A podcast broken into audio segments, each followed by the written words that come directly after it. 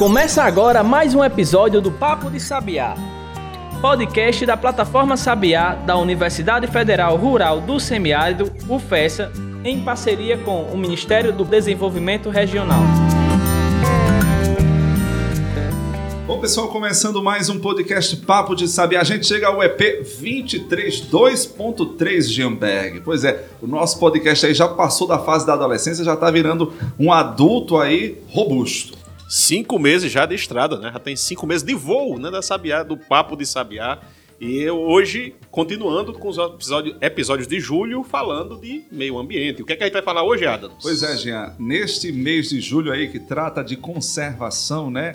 De férias para muita gente, também mês do meu aniversário, vale salientar isso, né? Teve bolo, viu, pessoal? Vocês perderam o bolo de Adams. Com certeza. Estamos falando sobre sustentabilidade, é, é, ecologia, enfim, preservação e conservação, ecoturismo. A gente já falou de tudo um pouco aqui no nosso, enfim, no nosso podcast. E hoje a nossa temática é o que? Conservação. Para você entender, primeiramente, que conservação não é a mesma coisa de preservação, mas daqui a pouco a nossa convidada vai falar mais sobre isso. Quem a gente está recebendo hoje? Jean. A professora Rejane Botrel, aqui do curso, do nosso curso, né, de Engenharia Florestal. Eu gosto de dizer nosso curso, porque dá orgulho ver a prata da casa, ver o pessoal da casa. A gente já teve tanta gente passando pelo Papo Sabiá, mas eu gosto sempre de enfatizar quando é alguém da nossa casa. Nossa casa, para quem está nos ouvindo aí, é o FESA, que fica aqui no semiárido do Brasil. Com certeza. Professora Rejane Botrel, Rejane Tavares Botrel. Isso. Não esqueci seu nome, professora. Isso mesmo. Seja bem-vinda aqui ao nosso Papo de Sabiá. É uma grande honra tê-la aqui com a gente, né? Primeiramente, explicar que a professora Rejane Botrel é uma mineira que hoje está radicada no Rio Grande do Norte, mas teve uma passagem também, um bom tempo pelo Piauí também, né, professora? Explica aí um pouquinho para começar a sua trajetória. Então, boa tarde, pessoal. Agradeço muitíssimo o convite, estou muito feliz de estar aqui de verdade. É, eu fui professora no, no, sul do Piauí por cinco anos. Qual a cidade lá? Bom Jesus do Gurgueia. É, Universidade Federal do Piauí. E comecei a conhecer a caatinga. Lá não é caatinga pura, na verdade, né? mas eu conheci, comecei a conhecer as espécies da caatinga lá. É, lá é, um, é uma transição de cerrado para caatinga? Então eu ainda não conhecia a caatinga pura mesmo, né? como a gente tem aqui no nosso semiárido. É uma caatinga raiz. É, aqui é a caatinga raiz, isso mesmo. Aí eu, eu, eu prestei o concurso aqui na, na, em Mossoró, vim para cá, para a UFESA. Já estou aqui há nove anos. Né? Passa bem rápido. E agora eu posso dizer que eu sou um pouco conhecedora da caatinga, porque a gente sempre tem alguma coisa para aprender ainda, né? Com certeza virou uma autêntica comedora de camarão, ou seja, virou uma potiguar de fato. Só para situar o nosso ouvinte, né? É, potiguar quer dizer comedor de camarão na língua Exatamente. tupi. Né, ah, eu sou. Sou mesmo. Eu, eu adoro. Eu gosto, amo. Bom, Tapioca, cuscuz. A professora Rejane é do curso hoje de Engenharia Florestal, isso, né? Isso mesmo. E trabalha nessa linha de conservação, não é isso, professora? Isso. Então vamos começar a explicar essa diferença entre conservação e preservação, como eu citei agora há pouco? Então, é porque, na verdade, é, essa história de preservação de meio ambiente, a palavra preservação, ela é muito utilizada. Mas a preservação, ela acaba sendo muito diferente da conservação. Preservar é não usar. E quando a gente pensa em desenvolvimento econômico, social, né, a gente não pode pensar em não usar tudo. É lógico que a gente tem que cuidar de boa parte dessa caatinga que está aí, né? Mas a conservação já é o uso de forma sustentável. É um, o uso de uma forma, é, digamos, mais organizada. A gente pode dizer assim, né? Eu vou usar, eu vou retirar o que eu preciso, mas eu vou deixar a natureza continuar o seu curso de forma natural. Né? Mas é mais ou menos isso.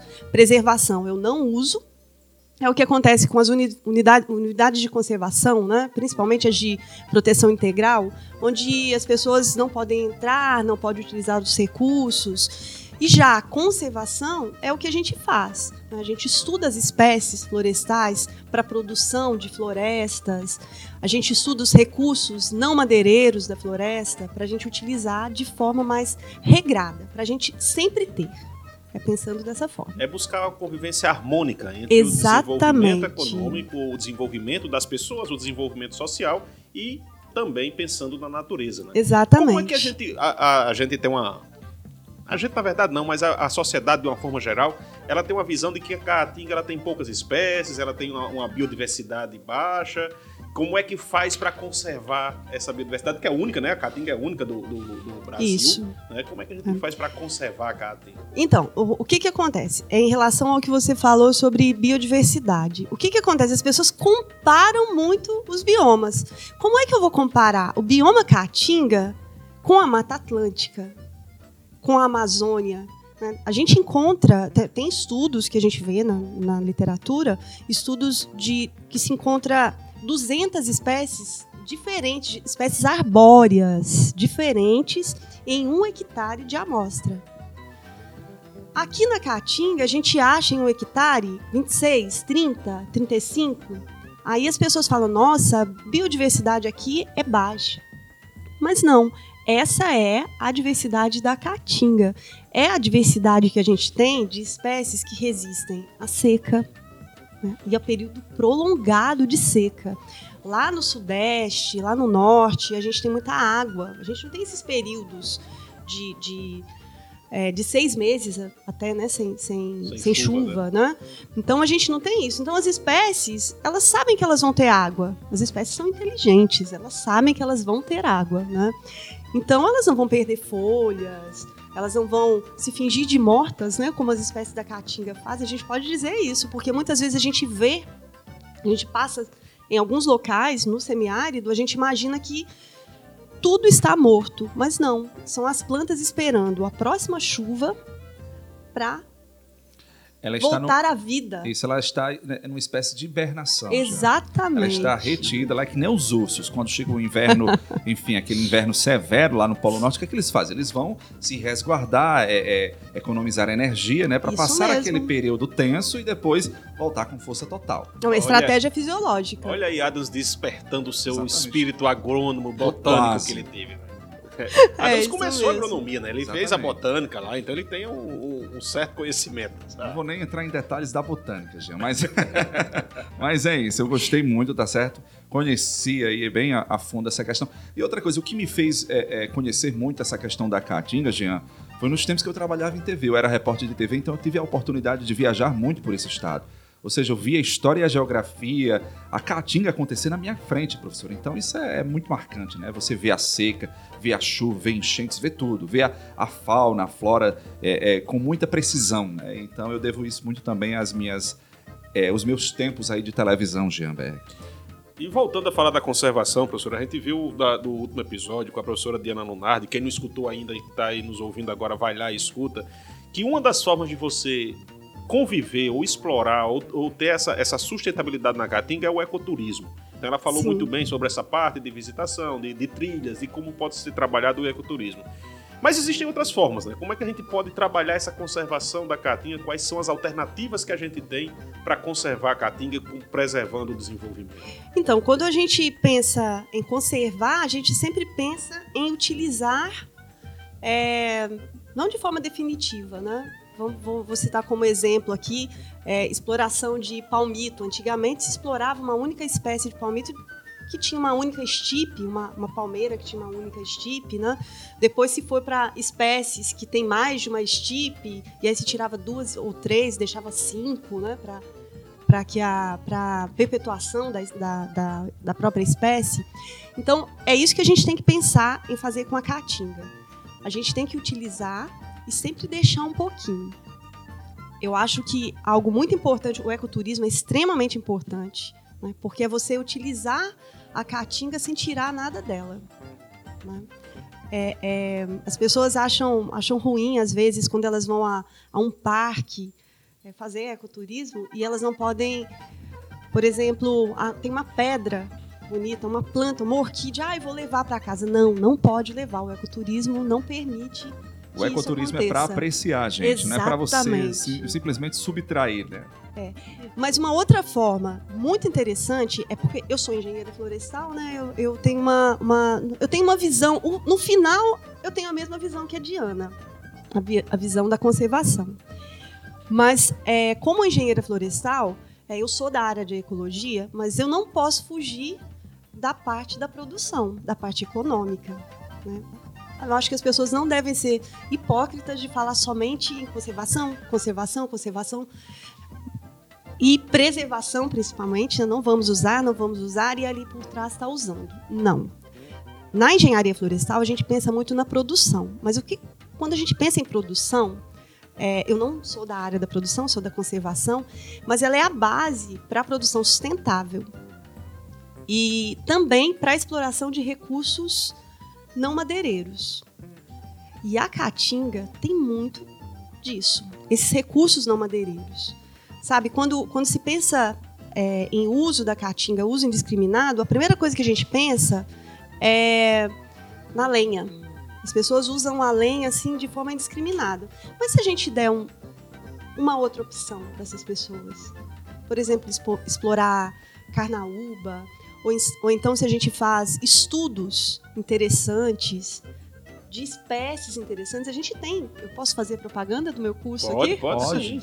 A gente tem lá professor Vinícius, Deve, né? professor né? Rafael, que trabalham com espécies da caatinga e pensando no potencial dessas espécies da caatinga para produção de plantios, né, de plantios puros, para justamente tirar a pressão da, de cima da caatinga.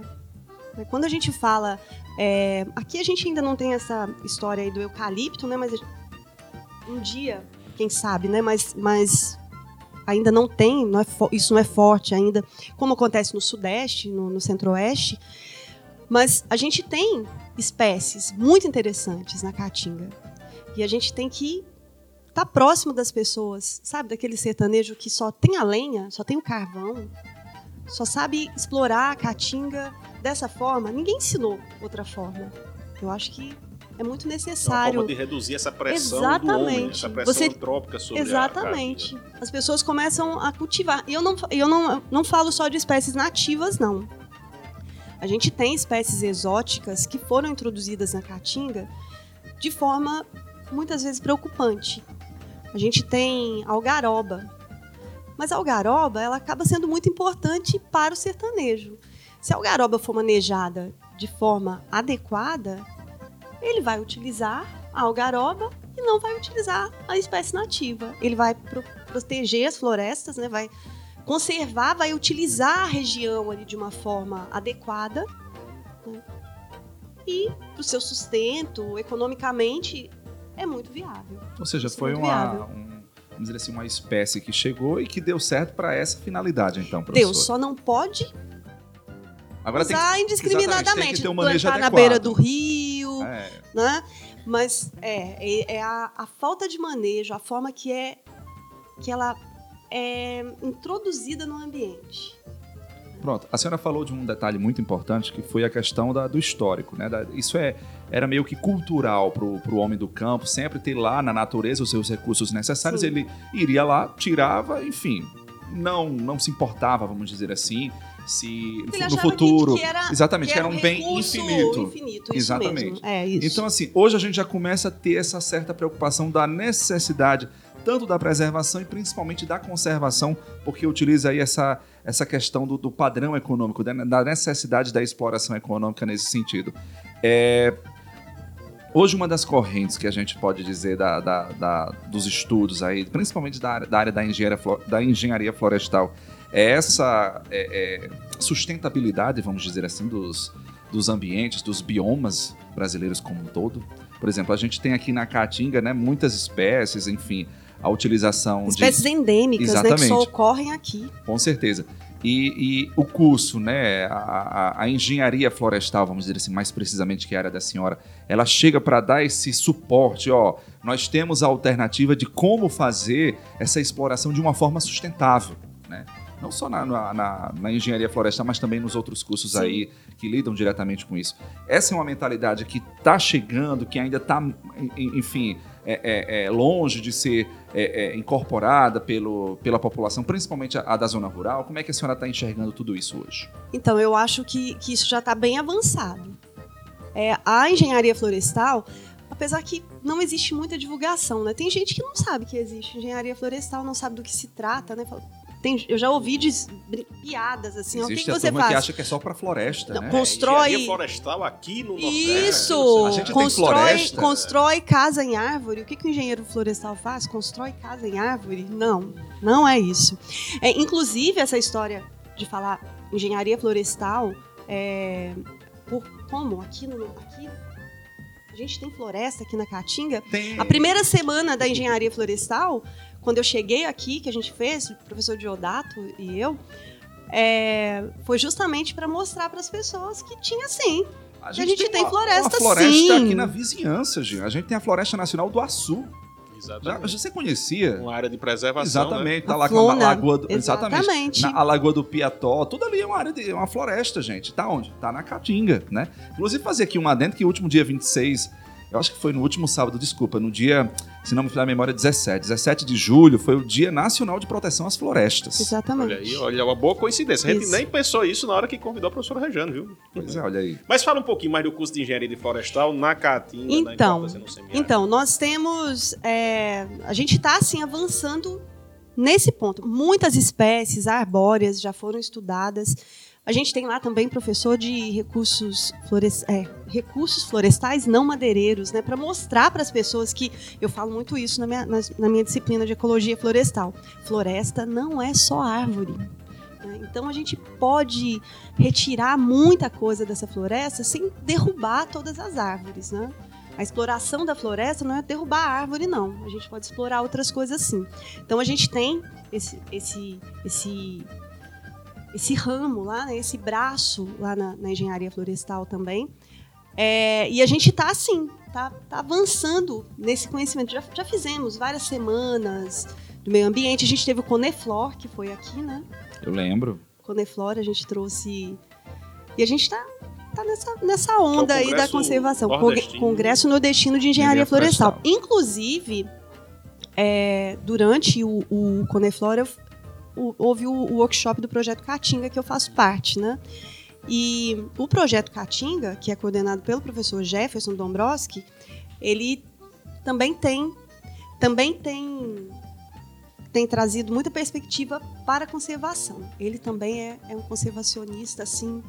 Exatamente. Ele é. Ele vamos é fazer assim. o seguinte, vamos dar uma pausa aqui no nosso episódio, tá certo? A gente está conversando com a professora Regiane Botrel sobre conservação, engenharia florestal, só para encerrar esse mês de julho assim com chave de ouro. Fica ligado que daqui a pouco a gente volta. Pensou em vitrine tecnológica? Acesse plataformasabiá.com. Quer ficar por dentro de editais de inovação e empreendedorismo? É plataformasabiá.com. Agora, se você quer saber de cursos de capacitação, o endereço é plataformasabiá.com. Para o pesquisador, gestor e empreendedor moderno, o caminho é um só: plataformasabiá.com.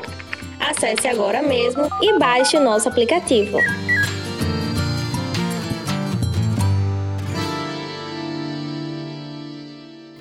Então, voltando com o Papo de Sabiá, hoje conversando com a professora Rejane sobre conservação da Caatinga. Professora, você encerrou o bloco passado falando um pouco sobre o projeto de conservação que tem em parceria com a Petrobras, a gente pode dizer, né? Porque a gente Sim, tem que sim. valorizar quem nos ajuda, quem Sim, ajuda a com Caatinga. certeza. né? E que queria que você falasse um pouco mais sobre esse projeto. Assim, qual a importância de ter projetos de conservação voltados para a nossa realidade? Então, esse, esse projeto foi inclusive muito importante. Infelizmente, a gente está finalizando ele, agora é o último ano, né? É, mas ele foi muito importante porque a gente veio desde, desde a coleta de sementes até a produção de mudas e até essas mudas indo para campo. né? Até que dentro da UFES a gente fez algumas ações aqui de, de restauração florestal, de recuperação também, que são duas coisas diferentes também, né? Recuperação e restauração. É, e a gente doou muitas mudas. E a gente trouxe uma coisa interessante nesse projeto, que não Sabiá estava dessas lá. mudas, professora? Sabiá, É com Sabiá? certeza, Sabiá. Que é conhecido como Sansão do Campo em alguns locais. Ah, eu não né? sabia. Sansão Eu do Campo? conhecia como eu conheço como Sabiá. Eu também, como Sabiá. Porque eu conhecia não sabia aqui, essa... Na verdade, Eu né? não sabia que a Sabiá tinha essa outra denominação também. Sim, temos, temos muitas lá. É, mas uma coisa interessante de- desse projeto foi justamente exaltar a caatinga. Né? Porque a Petrobras estava aqui, precisava recuperar áreas e precisava de referências, né? referenciais, na verdade, para restauração dessas áreas, recuperação e restauração dessas áreas. Então a gente acabou fazendo coisas que não estavam é, não estavam no nosso plano inicial, digamos assim, é, como é o projeto Caatinga 360. A gente falou aqui no início, lembra? Show. Que a gente falou da caatinga na seca, caatinga na- no período chuvoso, e lá a gente tem justamente isso. É, a gente mostra a caatinga no período seco e a gente mostra no período úmido. É um- uma, uma plataforma é, virtual. É, é um passeio virtual pela Caatinga. Não sei se você já Muito viu, Jean. interessante. Conheço, Gente, é conheço, fantástico. sim. Muito você coloca um, óculos de realidade virtual, Jean, só para o ouvinte ter uma ideia. Você acessa lá o site, coloca esse óculos e a impressão que dá é que você está visitando a Caatinga, né? Tem aquele efeito Tem o 3D, som, tem o som, som dos sabe? pássaros. Aí você tem a opção, ó, a Caatinga durante a seca e a Caatinga no período de chuva, né? Ou seja, na, na época do, do inverno, como a gente fala sim, aqui, sim. né? Então é assim, você vê a diferença, é, é notória, sabe? A Caatinga na seca e a Caatinga no período de chuva. Então é fantástico. Isso acaba ajudando, isso, e acaba, isso acaba auxiliando é, o ensino, né? Para as pessoas valorizarem a caatinga. Porque muita gente não valoriza. Exatamente. Porque não conhece. O que a gente não conhece, a gente não valoriza. É, inclusive, é um, um trabalho que a gente precisa fazer para a própria região, né? Porque os- o, próprio nordestino, né? Nós que vivemos no semiárido, nós que temos realmente que defender, né? Porque nós Exatamente. estamos aqui, a gente tem que defender é, é, a prata da casa, né? As potencialidades que esse bioma, que a Caatinga, nos oferece, né, professora? Exatamente. E mesmo quem exatamente. não tem o óculos, viu, Ada? Você olha aí, quem tem o óculos, vai lá e visita. Quem não tem, que está na sua casa, visita o site do projeto, que acho que é projetocatinga.fessa.br.edu.br. Isso mesmo. Visita lá que já dá para ter uma ideia do que é. Lógico, com óculos você tem uma realidade. é, é, como é, que- É. Não sei nem como é que chama, acho que é uma, uma simulação de realidade que dá uma vivência muito maior. Mas quem não tem também dá, consegue, consegue Dá ver sim. lá. Vale Dá muito sim a pena ver. acessar, viu? Com certeza. Eu queria trazer aqui uma outra pegada, né, que é é muito forte aqui, que a gente observa muito dentro da caatinga brasileira, que é o problema da desertificação, Jean. Sim. Eu queria que a professora também explicasse o que, que seria essa desertificação, o que é que caracteriza um processo de desertificação dentro de um bioma. Bom, é, quando a gente vai falar de, de- desertificação, um conceito mais simples, né, para as pessoas entenderem, é que o, o local, a terra, o solo, ele foi tão utilizado, exaustivamente utilizado, e as espécies foram sendo retiradas de tal forma que ele não consegue mais se recuperar sozinho. Ele precisa de intervenção humana para se recuperar. Porque co- conservação, é, me desculpe, é, restauração é, florestal, que eu falei que é diferente de recuperação, a recuperação, a, a, a região, o solo, ele está num estado que ele precisa que alguém entre colocando espécies adequadas para recuperar as propriedades físicas e químicas do solo. né? Então, isso é necessário. E o que, o que acontece no, no processo de desertificação é que precisa da intervenção. Agora, tem alguns locais que só sofreu alguma perturbação e a gente pode até isolar que a própria resiliência da floresta né, faz com que ela volte ao estado que estava anteriormente. né? Mas quando é, ocorre a desertificação, o problema é um pouco pior. né? Não adianta isolar, tem que entrar mesmo. A intervenção precisa ser um A pouco mais intervenção, forte. é, ela precisa ser feita. É, precisa se recuperar o solo. É quando o solo perdeu suas propriedades físicas e químicas. né? Tanto que, é, quando eu falo que ele perdeu as propriedades físicas, ele não suporta é, que você chegue lá e coloque qualquer espécie. Por isso que não é simples, não é simples reverter esse processo de, de, de desertificação. Tanto que tem as pessoas são especialistas, estudam isso, ficam fazendo pesquisas por anos, né? escolhendo espécies adequadas para colocar lá, porque é necessário que, que, que tenham essas espécies adequadas. Não é qualquer espécie, porque o solo ele não não é que ele não suporta, ele não mantém a manutenção das próprias plantas ela, o solo não consegue. É, Ele foi dito Fazer. de uma forma tão. é, é, é, usado de uma forma tão. é, é? Exaustiva. Exaustiva, exatamente. Que ele perdeu suas forças, ou seja, Exatamente. ele virou um solo teoricamente morto e que não tem mais forças para se recuperar sozinho. É porque quando a gente fala de solo, a gente não está falando de algo morto, né? A gente tem micro-organismo, né? é vivo, o solo é vivo. O ideal é não chegar né, nesse ponto da desertificação. A Exatamente. gente trabalhar justamente com a conservação, com a preservação, para evitar chegar, Chegar a esse nesse ponto. E temos ponto. algumas regiões no Nordeste brasileiro que já estão muito avançados Nos, esse processo de desertificação. Né? Aqui no Rio Grande do Norte, no Seridó, tem Seridó. outras regiões, Piauí. lá no Piauí, na região de Gilboés, tinha, tinha uma só parte. Pra, só para localizar onde é que fica essa região, mais ou menos, no estado, professora? no, Piauí? no Piauí? Sim, Fica no sul do norte, Piauí. no, sul- no sul do Piauí. Bom Jesus do Gurgué, onde eu, eu, eu trabalhei por cinco anos na Universidade Federal do Piauí, é próxima a Gilboés. E Gilboés está mais próximo da Bahia. né? Bem no sul do Piauí mesmo. O Piauí é um estado muito grande, para quem É, não é- sabe, né? ele é Ele é bem, né? enfim, é- parece uma botinha, né? O É. formato. Então ele é bem extenso mesmo. E uma das coisas que a gente precisa para evitar que chegue nesse ponto de desertificação é conhecer o ambiente. Né? É Exatamente. conhecer e, e- e- E usar de forma correta. e notar essas alterações que podem acontecer para evitar que isso aconteça. Olha, eu não, eu não nunca trabalhei exatamente com isso. Mas eu acredito que, que tenham Mas o- passos assim. Aí o, o que eu queria perguntar, professor, era em outro sentido. Qual o papel da engenharia florestal nesse processo de uma forma geral? É com a caatinga, mas acaba sendo com outros ambientes, desse conhecimento. A importância da gente ter hoje na UFESA, da gente ter hoje dentro do semiárido. Eu não sei se existe. Existem outros cursos, acho que Patos também tem. né? Existe. Não, no semiárido é Patos. Patos foi, a, foi a, a primeira universidade. Mas qual a importância que desse papel? Aí, aí é um momento até importante a gente conversar sobre isso. A gente começou ontem aqui na UFESA o semestre, né? A gente tá falando aqui, gravando esse programa Uhum. em julho. A gente começou ontem o semestre aqui. O pessoal tá chegando agora, tá entrando no curso de engenharia florestal. Qual o papel dele na sociedade? Então, eu sempre falo para os meus alunos que eles não são estudantes, eles são engenheiros florestais em formação, porque a gente não esquece que foi aprendido aí para trás, né? E o engenheiro florestal, ele tem um papel muito importante porque ele participa de todos os, pa- todos os passos é, dentro do processo de recuperação de uma área desertificada, por exemplo. né?